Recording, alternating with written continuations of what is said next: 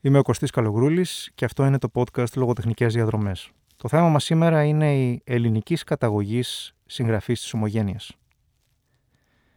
Υπάρχουν ε, ορισμένοι ελληνικής καταγωγής συγγραφείς σε αρκετές χώρες του εξωτερικού οι οποίοι έχουν αφήσει ένα σημαντικό αποτύπωμα όχι μόνο στην λογοτεχνική σκηνή της χώρας τους αλλά ορισμένοι εξ αυτών και στο διεθνές λογοτεχνικό στερέωμα.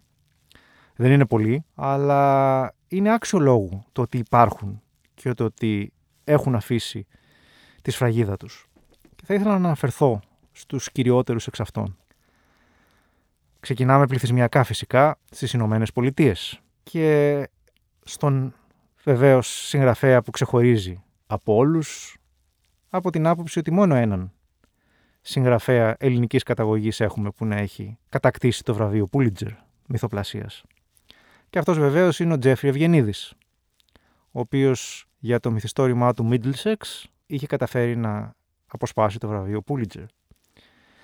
Ταυτόχρονα το Middlesex συγκαταλέγεται δικαίως ως ένα από τα σημαντικότερα αμερικάνικα μυθιστορήματα του 21ου αιώνα. Αλλά και το πρώτο του μυθιστόρημα, το Virgin Suicides, οι αυτόχειρες Παρθένοι στα ελληνικά, και το επόμενο μυθιστόρημά του, το Marriage Plot, είναι έργα ενός εξαιρετικού συγγραφέα, μεστά, με βάθος, αλλά έργα τα οποία μπορούν να διαβαστούν από ένα ευρύ κοινό.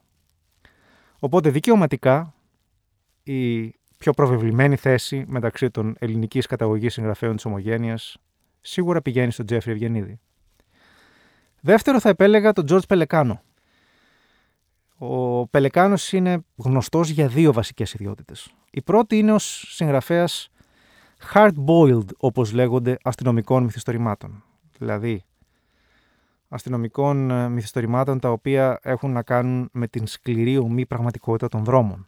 Όχι εξειδανικευμένα μυθιστορήματα σαλονιών τα οποία είναι βασισμένα στη δικιά του σκληρή ομή παιδική ηλικία στην Ουάσιγκτον, που ήταν ο μόνος λευκός σε μια γειτονιά μαύρων, τους οποίους και γνωρίζει πολύ καλά.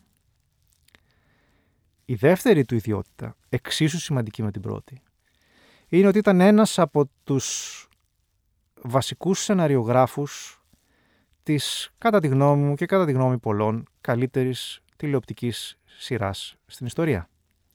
Μιλάω για το Wire, το οποίο κυκλοφόρησε στις αρχές του 2000 και στο οποίο από τη δεύτερη σεζόν του και μέχρι την πέμπτη ο Πελεκάνος ήταν ένας από τους βασικούς συντελεστές όσον αφορά το σενάριο. Στο διεθνές κοινό μπορεί και αυτό να μετράει ακόμα περισσότερο από την πρώτη του ιδιότητα. Σε κάθε περίπτωση όμως, όταν έχεις ένα συγγραφέα για τον οποίο Στίβεν Κίνγκ ας πούμε λέει ότι είναι από τους σημαντικότερους συγγραφής αστυνομικής λογοτεχνίας που έχει η χώρα μας, δεν μπορείς παρά να μην αναφερθείς σε αυτόν. Ασχέτως αν είναι ένας συγγραφέας ενός λογοτεχνικού υποείδους. Τρίτος είναι ο David Σεντάρη.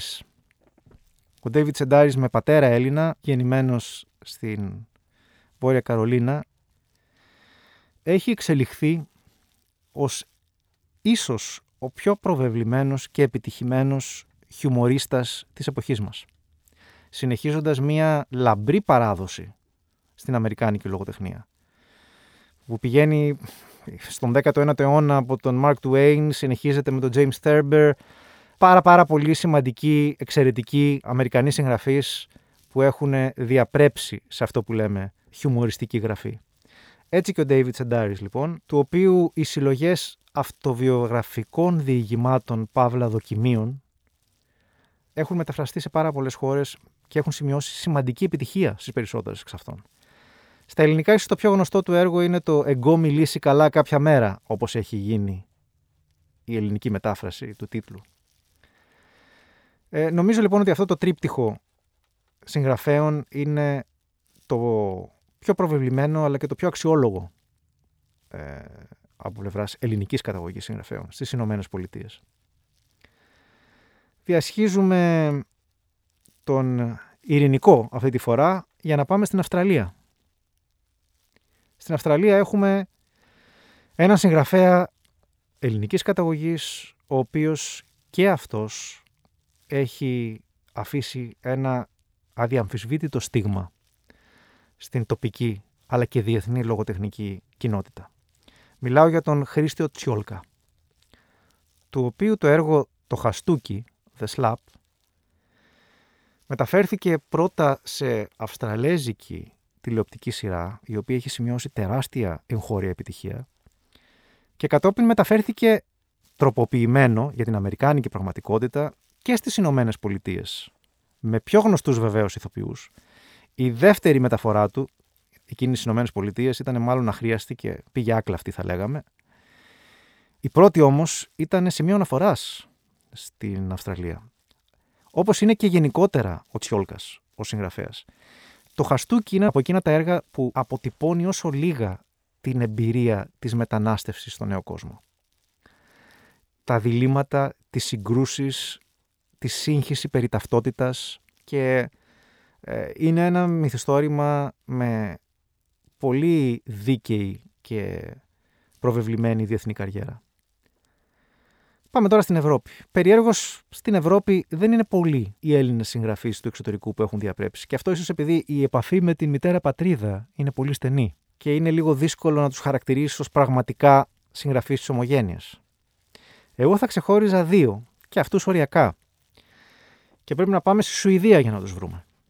Ο ένας είναι ο Θοδωρής Καλυφατίδης, ο οποίος βεβαίως δεν είμαι 100% σίγουρος για να πω την αλήθεια ότι ανήκει σε αυτό που λέμε συγγραφέας της Ομογένειας, από την άποψη ότι γεννήθηκε στην Ελλάδα και πήγε στη Σουηδία 20 πια. Όμως εκεί σπούδασε φιλοσοφία, ε, έκανε λαμπρή ακαδημαϊκή καριέρα και έγραψε τα πρώτα του έργα στα Σουηδικά.